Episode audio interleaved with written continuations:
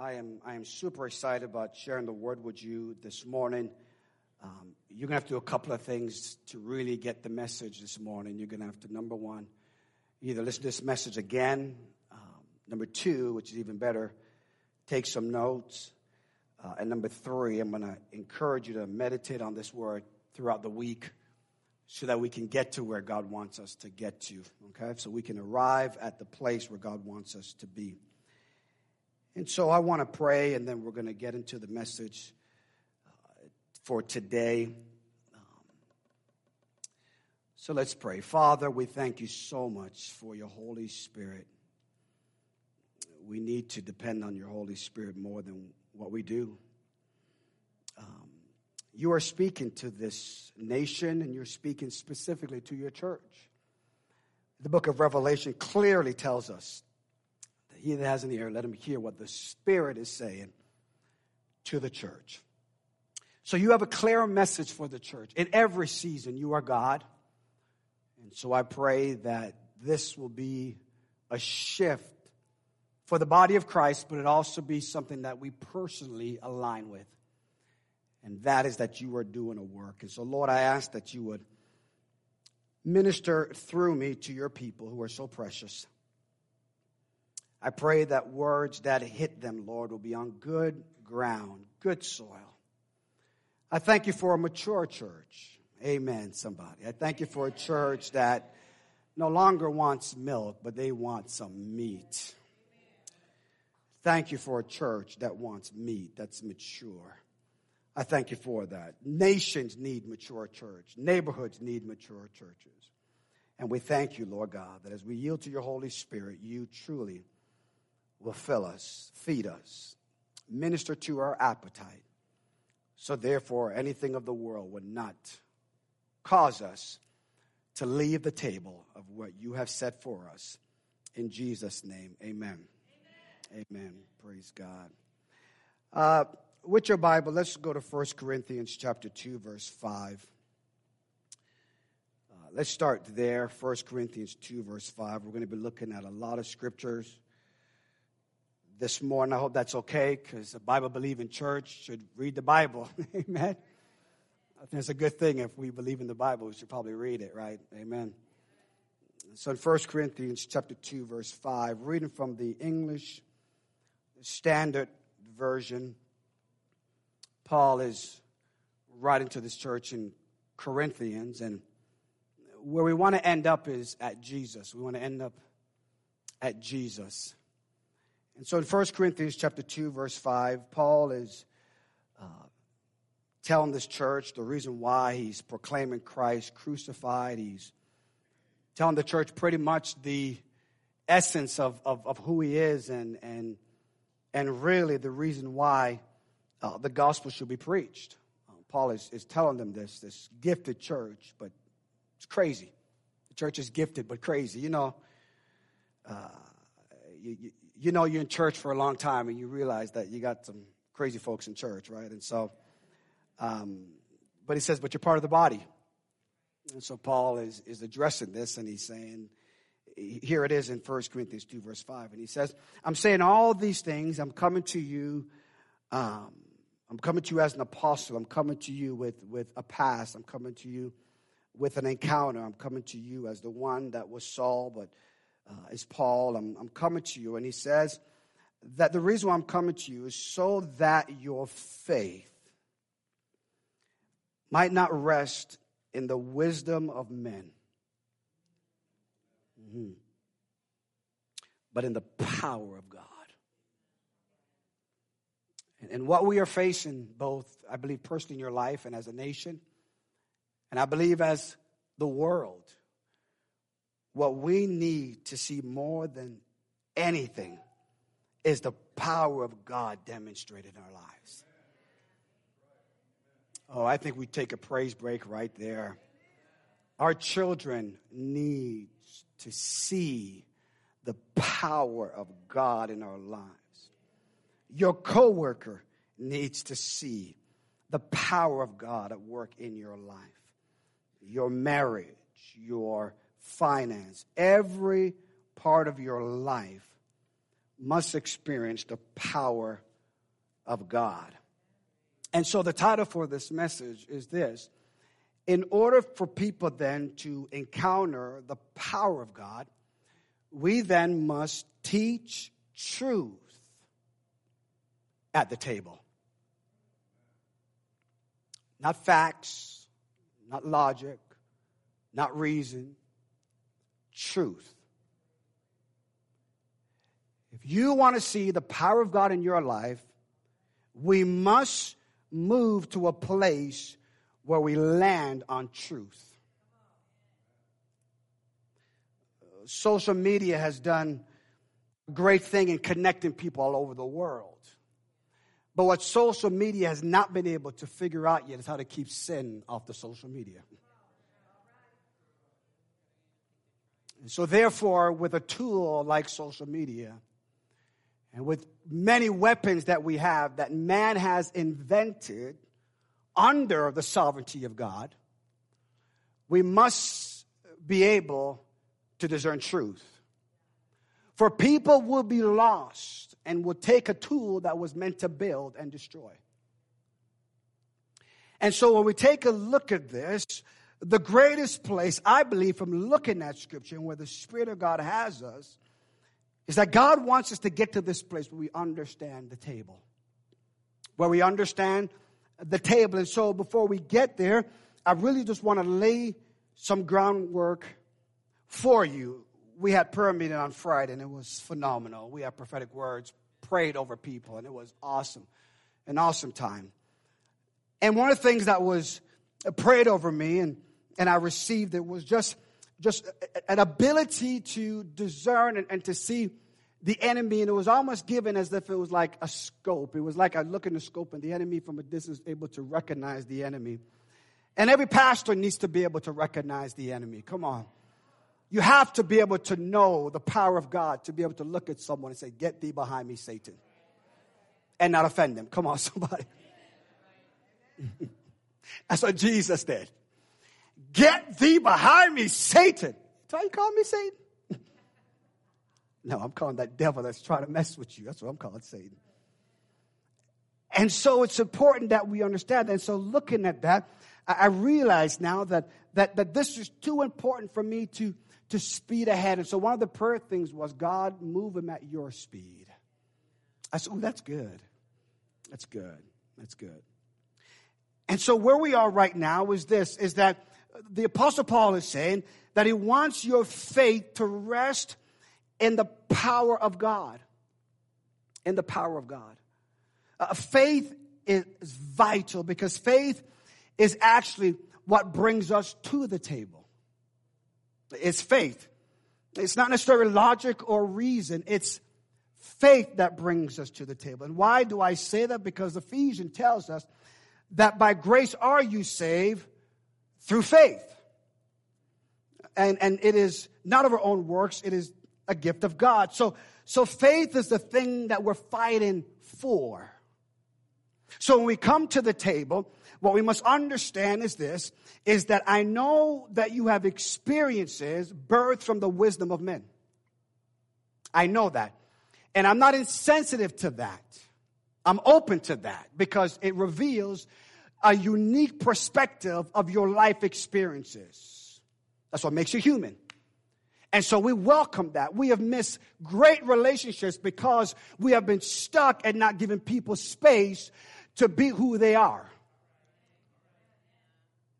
And so people walk into church and think it's a clique, there's no place for me, shame on us that someone can walk in here and feel there's no place for them. No, no. Bring your experiences here.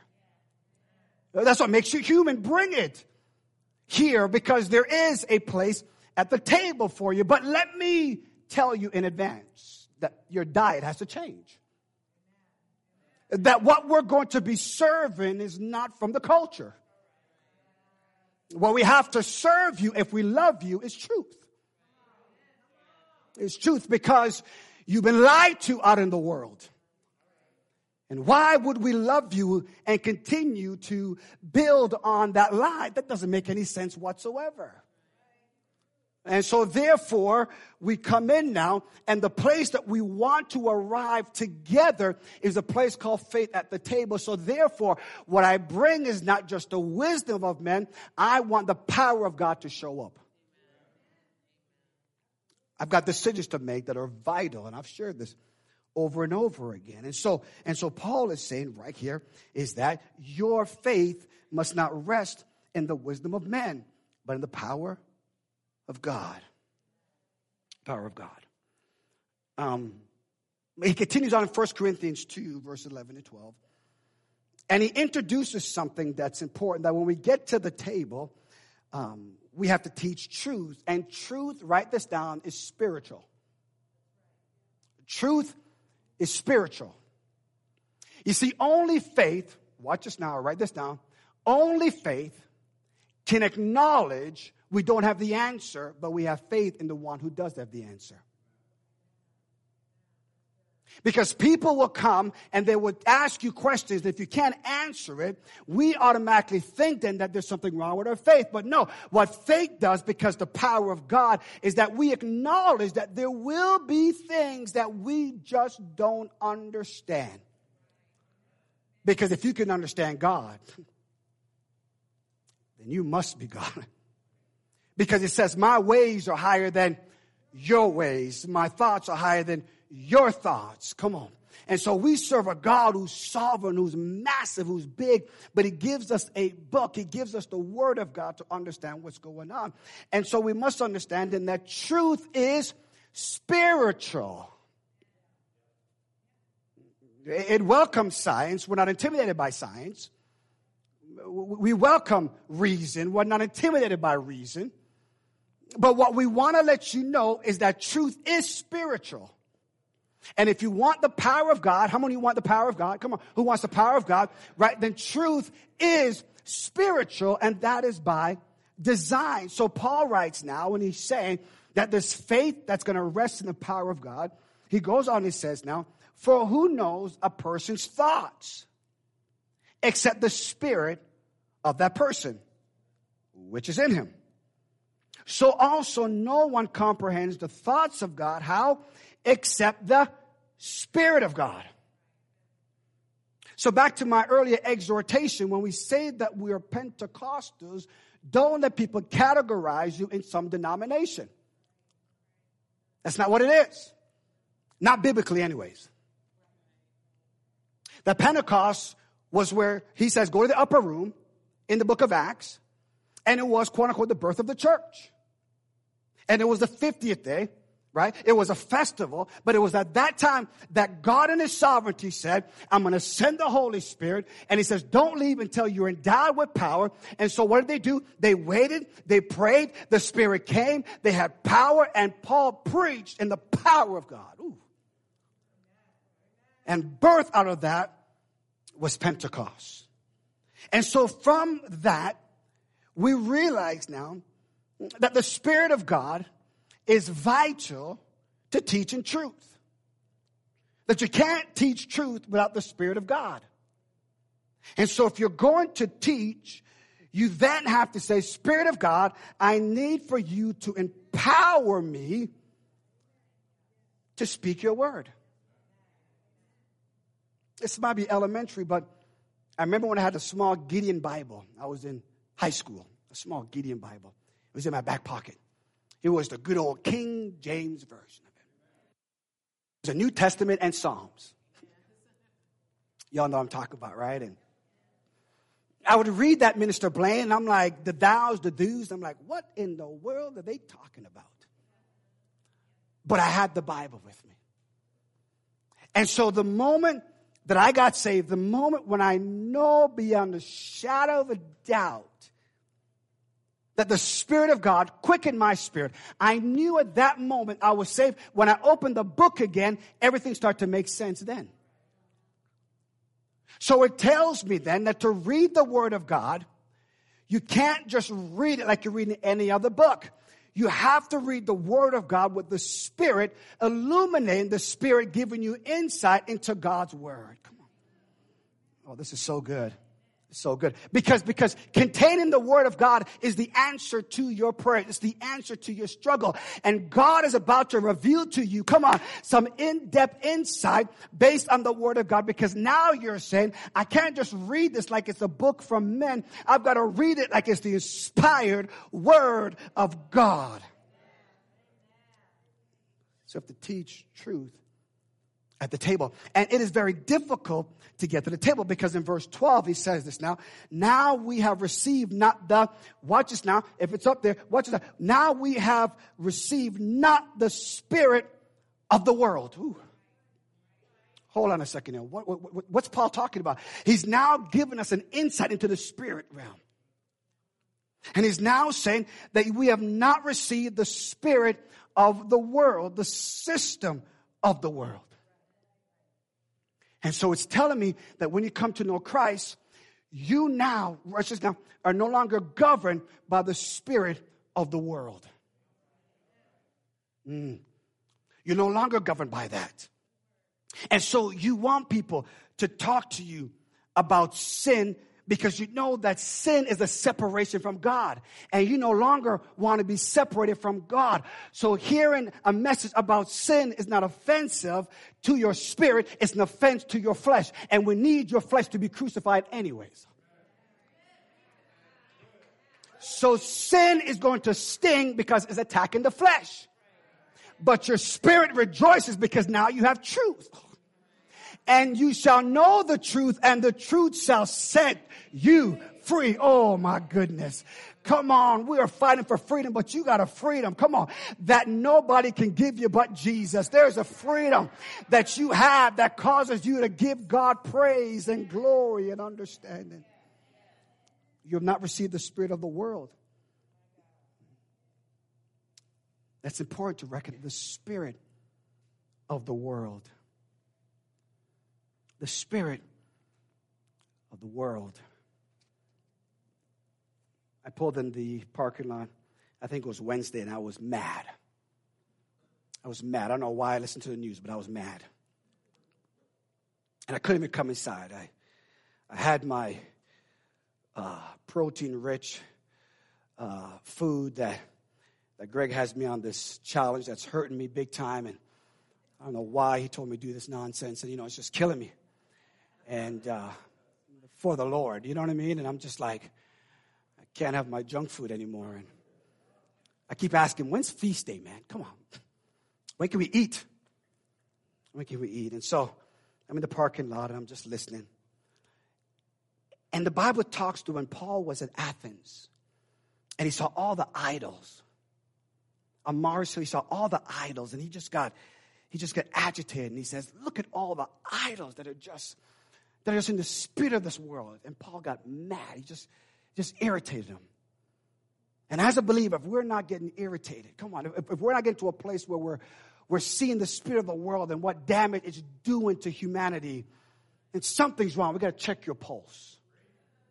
You got to get a righteous anger that makes you go to the Word of God and says, God, when are you going to destroy this nasty devil that's just messing people's lives up? It's the spirit of the world. Spirit of the world. And so this thought came to me, and I said, it, it's almost as if the devil is having a field day in the church. And in the car, I was like, God, give me something for these people.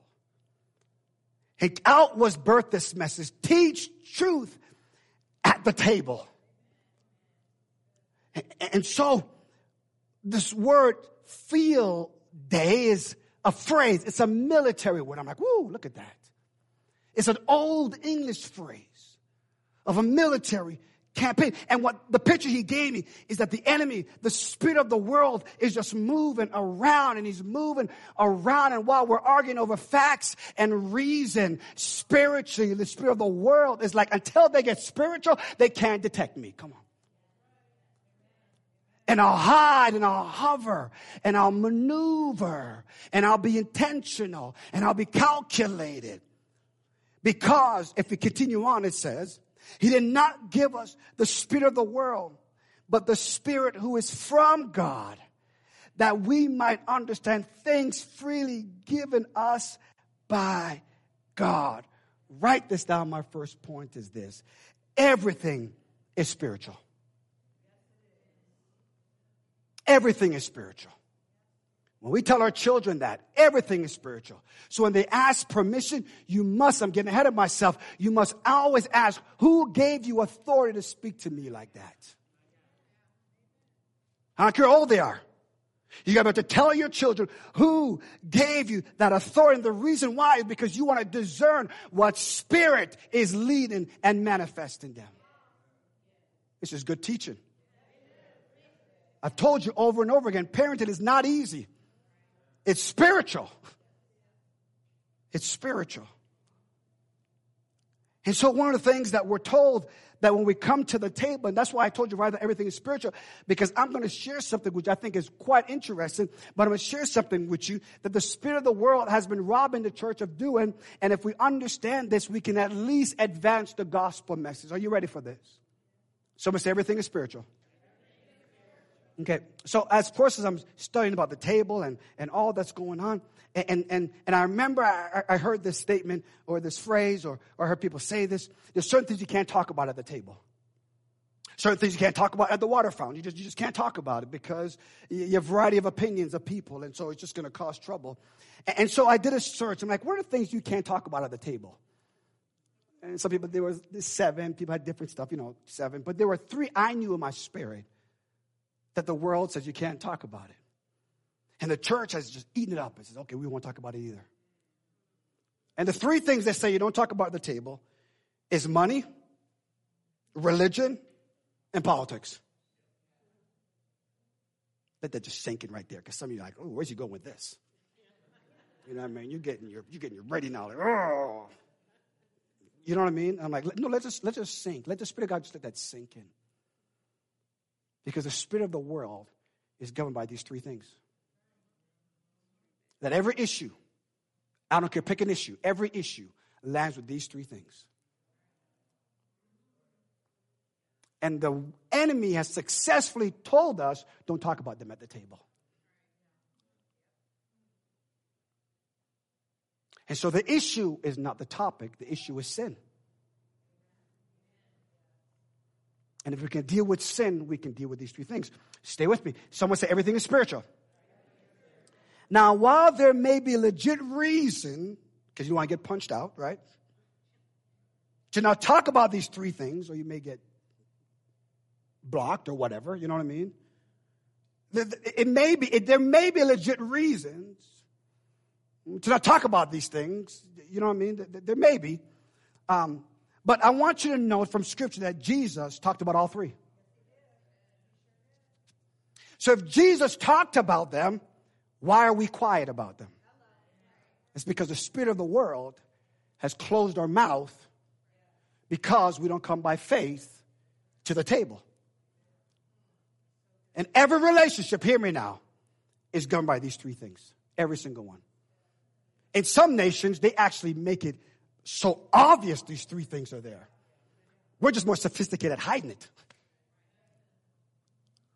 And so, Jesus talks about money because in Matthew chapter 6 verse 24, he says this, no one can serve two masters. For you will hate one and love the other. You will be devoted to one and despise the other. You cannot serve both God and money in the Bible. He talks about that. Religion, he says in Mark 7, verse 13, he says this, and so you cancel the word of God, Mark 7, 13, and so you cancel the word of God in order to hand down your own tradition. And this is only one example among many others. He talked about religion.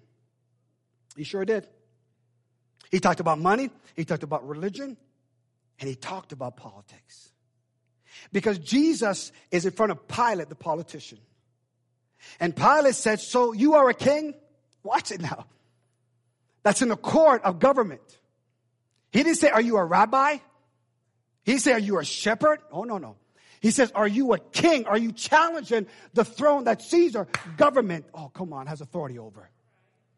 Are you causing an insurrection? Are you doing something that's going to cause there to be a riot? Are you saying you're a king and people now must leave the allegiance of Rome and follow you? That was a political question. That was a question. Are you making law? Oh, come on. You, Jesus, who the religious people handed over because they can't do capital punishment, that it needs the Romans to do capital punishment. So the religious people didn't want you and you are going to come before us in this court of law and make law and say you're the king. Who do you think you are? Oh, come on. Mm. And that's exactly what the devil is challenging the church. Who do you think you are coming up in this United States of America and want to share truth? No, no. Who do you think you are, church? Just remain quiet. And so he says, actually, I was born and came into the world to testify to the truth. Come on. And all who love the truth, there it is. Come on recognize that what I am saying is true. So in other words, he's saying this. You can make any sort of category you want to. What I'm telling you is this, is that everyone who loves the truth, come on, will acknowledge that I am king. That anyone who loves the truth, come on, will pledge allegiance to Jesus Christ as Lord and Savior. Because to be a good citizen, I gotta first be a good kingdom citizen. He's actually telling you, here is how you actually govern. He's telling the church, come on, set the example for the world. Hallelujah. Let them see that there's a place and there's a people that can come to the table, come on, and talk about money and talk about religion and talk about politics and still remain doing life together. Because here's the deal. Here's the deal. Every issue is spiritual. And if you're going to commit to take your table back, which is six simple steps, it is simple, not easy, because it's spiritual. And so, in the car, out in the parking lot, I said, Enough is enough. Enough is enough. The enemy's not going to run rampant because we don't understand everything is spiritual. Everything. Everything is spiritual. And so people will come and says, I don't understand what's going on and what the world is. We became seeker sensitive. And so we dumbed down the word of God to try to cater to the spirit of the world as opposed to elevating the word of God to a place where it brought conviction and brought power. And people could say, I want to know the truth. Give me more truth. Give me more truth. Listen, to be relevant in this world, understand what the scripture says about these three things. And so that's why the church, we talk about prosperity. That's why the church, we talk about righteousness, not religion. We talk about righteousness. And it comes to politics, we talk about the truth of God's word. I said this and I'll say it over again. I didn't write it just because, and it goes both ways, just because it is legal doesn't mean it's biblical. It doesn't mean it is on either side. It's got to be biblical. And if it's biblical, let's wrestle through that together, shall we? Let's fight the truth of God's word together. Let's not fight each other, but let's look at the text and let's wrestle together because my faith must rest not in the wisdom of men, but in the power of God. And so there are times I look at the text and I don't like it. I don't like it. We have to forgive somebody. You know what they did to me. I don't like it, but I have to do it because everything is spiritual. I want my freedom. I know about them, but I want my freedom. And so, therefore, we understand this. So, so the table is amazing because I pray at this time now that you realize, okay, Pastor Rowe, what's going to get me to the table? I'm in the pew, but what's going to get me to the table? And this is what needs to be. It is because you realize if I get to the table, faith is telling me you're going to teach me truth. Okay, so, so Johnny, I want you to come to the table. Uh, Billy, I want you to come to the table. Uh, uh, Beth, I want you to come to the table. And I want you to come to the table because I've got to let you realize this that inviting you to the table is significant. Inviting you to the table is this is that it creates a intimate and an elegant place for us to break bread together. It is me letting you know that we want to share life together and create memories. And preferably those memories are filled with miracles right? We, we want our time together to be where the power of God showed up, where two or three are gathered in my name, right? And there were miracles that we can look back and says, oh my goodness, that when I seem to, to, to, to go to another season and the enemy tries to lie to me in that season, I can remind him of this season where I sat down with people and we broke bread together and we wrestled with the text and we came out with truth. And so now I hold on to the truth, which now becomes my testimony in this season. Come on. This is so important. And this is why it's important that we get to the table because we want to build something. Someone say, build something. So everything is spiritual. And at the table, it is for us to build something. See, the biblical times, when you ate with someone at the table, it was a symbol of friendship. And it was how you structured the importance of family teachable moments. Uh, at the table, it's an intimate place I mentioned before, but not just, not just because it's for breaking bread, but at the table, watch this now, it was an intimate place of security and safety. So, so I fight my way to get to the table because it's a place of security it's a place of safety at the table. Because what I know is what's going to be taught is truth. What's going to be shared with me is truth. And so at the table, while we're having this meal, there is the sense of security and safety. It is also a place of protection and peace and loyalty. And loyalty that in the biblical time, in the culture, if you sat at someone's table, you were giving them your loyalty. You were saying to them now that I don't come with any agenda. I don't come now with any gadgets. I'm here now because you invited me at the table and it's a place of loyalty, protection and peace, safety and security. How many want all those things? Safety and security, protection and peace and loyalty. They're all spiritual. They're all spiritual. Security is spiritual. Come on. It's not a presence of somebody, it's the presence of God. Right? Your security is not in your home alarm. Your security is in Jesus. And so at the table, we find this to be the case. And so, and so, and, and, and, this is what I'm doing. And so in taking our table back, I said to Meg, I said, once a week, we're going to get to the table. I know our schedule. We have to get to the table. And I said, hey, we're going to do it on Saturday at, at 5 o'clock. We're, we're going to meet at the table. We're going to celebrate your dad's birthday. And then we're going to come back. We're going to have the table. And it was a fight. Oh, Lizzie, Lizzie asked, what? Did we just go last week to a bunch of different things for her? And she's got what? No, I love her. I do. I really do.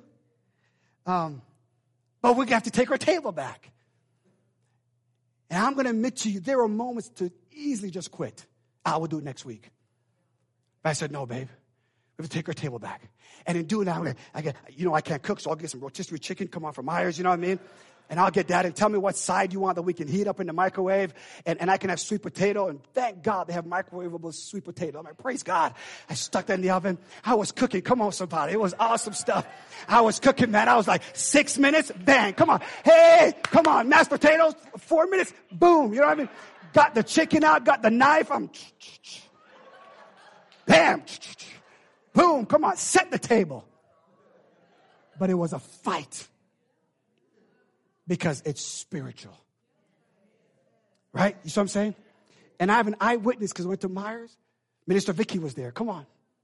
I said, look at that. You know what I'm saying? Caught in the act. Evidence. It's a battle. Let me tell you what it is as I turn the corner and come home. It's called spiritual warfare. The moment I opened my mouth as I'm taking back the table, the spirit of the world rose up. And he says, No, no, no, because truth will be told at the table. I can't have truth penetrate. So I give him facts of why he can't meet at the table.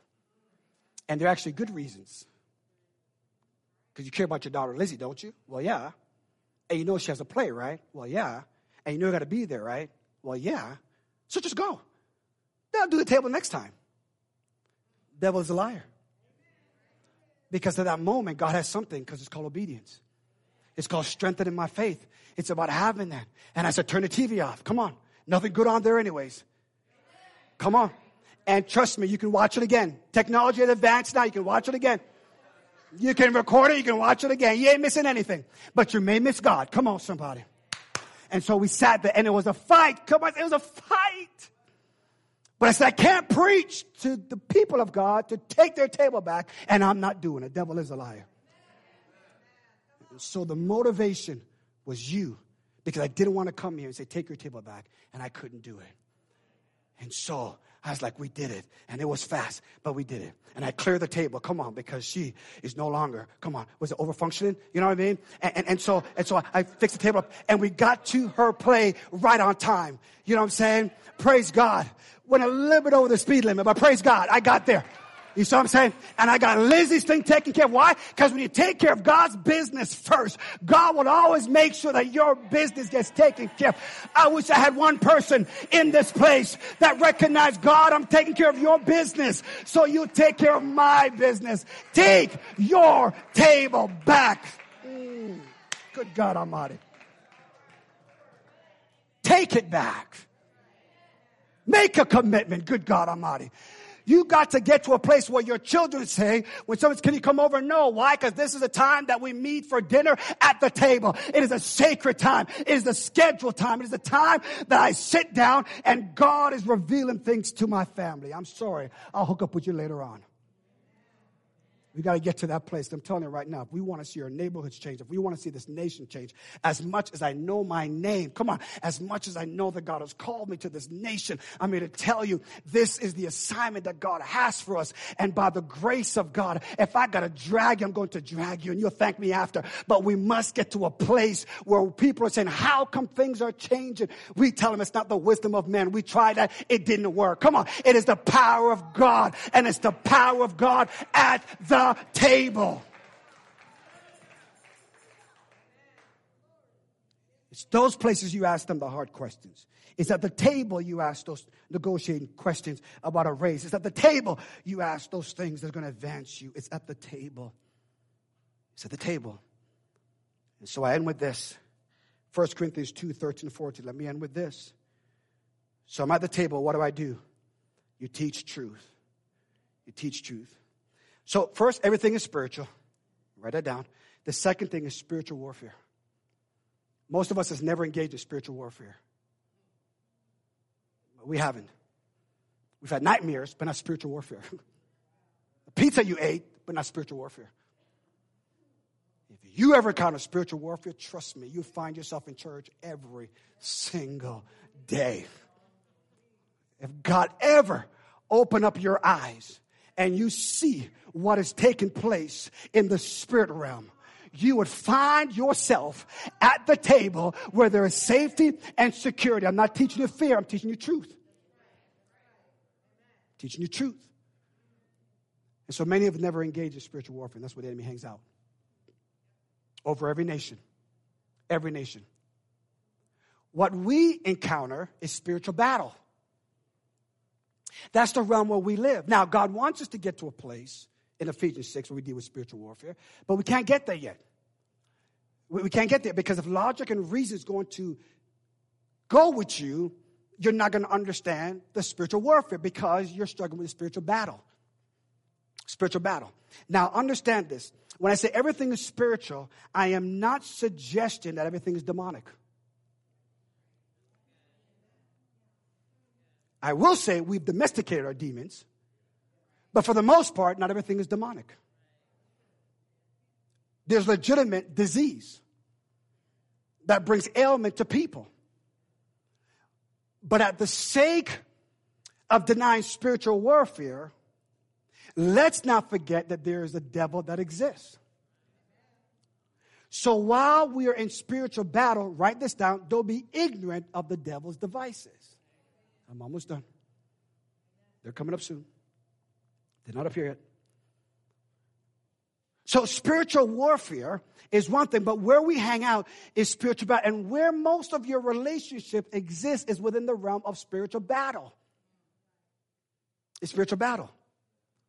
It is a mindset. It is something you came in agreement with, with some spirit. It is something you gave yourself over to. It could even just be unforgiveness. It could be something of bitterness. It is a battle that exists, but it's also things that may have happened to you that you didn't cause. It was some trauma. It was something like rape, for example, or something traumatic, right? Like you had an abortion or something like that, right? And so the enemy now is running rampant on you now, and he's inflicting you with all these sorts of guilt, all these things that's going on. You hear it from every single place, right? No one knows the full story of why it happened. Come on, somebody, right? They just labeled you. They didn't actually bring you to the table to ask you why you're going through this struggle, asking you what's going on. That takes too much time, and I got no time for that, right? And so what happens now is that we have these spiritual battles that's taking place, that if we don't know how to address it, it now becomes spiritual warfare. Then it becomes demonic. Get the tape, you got, or watch it again. Because where we exist is spiritual battle. See, your attitude is in the realm of spiritual battle. Come on. It's in the realm of a spiritual battle. Because the spiritual warfare that is existing, Satan is not omnipresent, so he knows he can't be everywhere at the same time. So what he does now is that he releases something, right, and says, keep them occupied so I can continue to do my work. And so while we're wrestling with this issue over here, he's having a field day over in this nation. Come on. It's called distraction. So when you look, and again, I'm referring back to your child because I think it's important that we raise healthy children. I think, I think that's important. Someone who's a parent say amen. amen.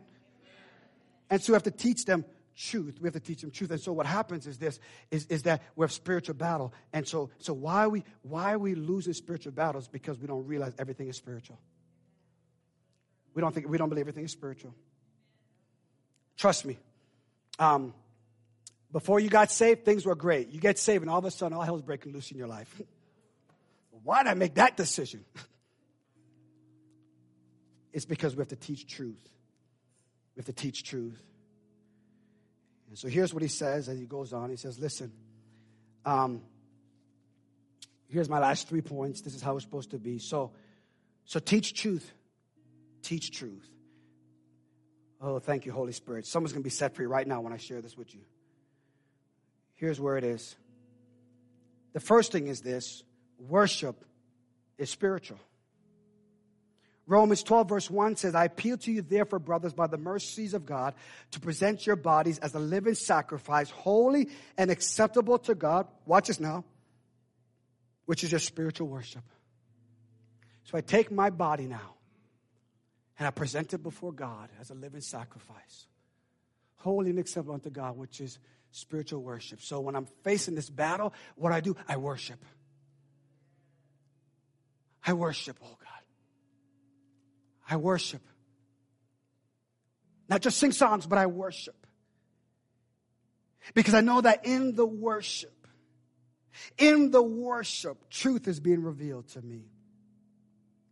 For some of you, that's all that it takes right there. Is present your bodies as a living sacrifice, how holy and acceptable to God, which is your spiritual worship. And so say, God, I come to you with this body.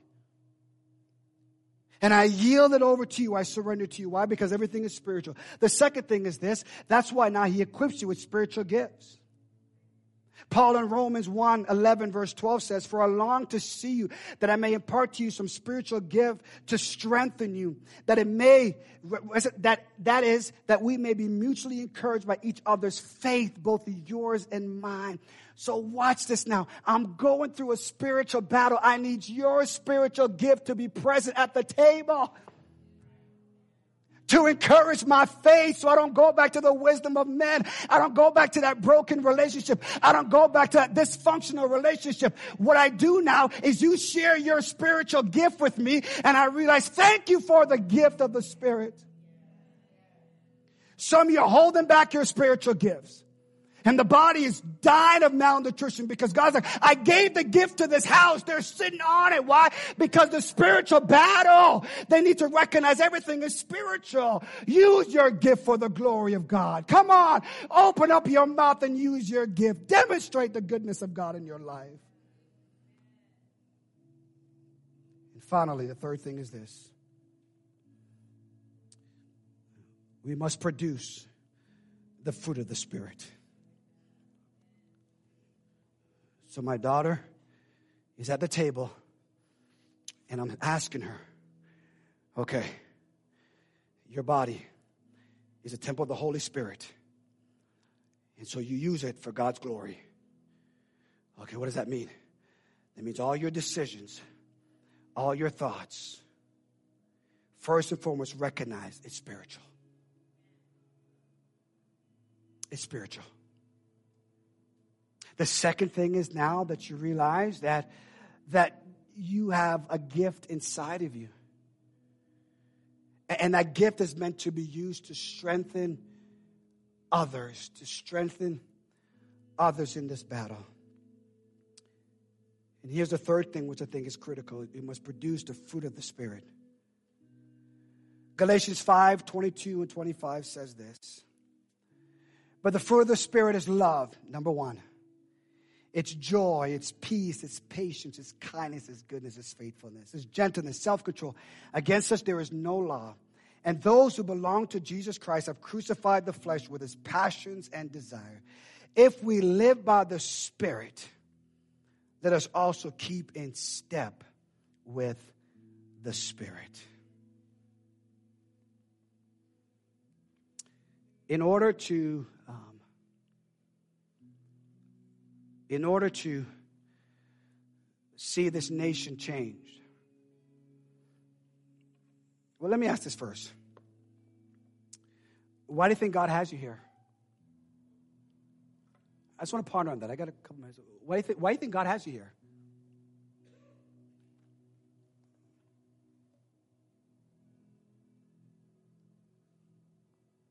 Let me write that down or, or think about it. God, why do you have me here?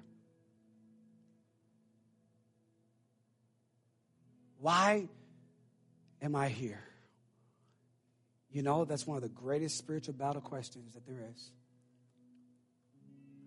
Why am I here? Every head bowed, every eyes closed. That's a great place to end right there. Why am I here?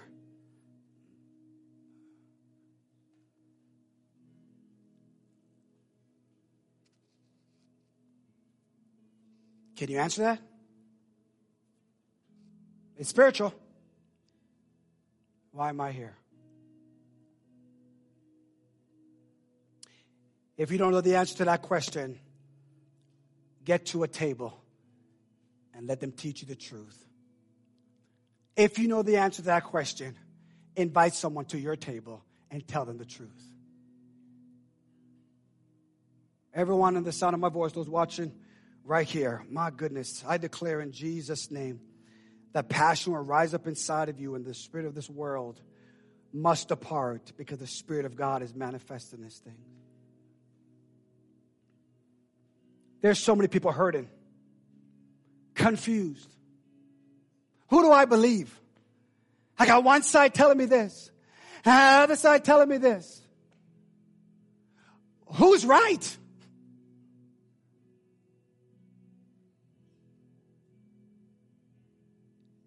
Church, we have the answer. And we must get to the table and teach people the truth of why we're here. Why are you here? I keep hearing the Spirit asking that question.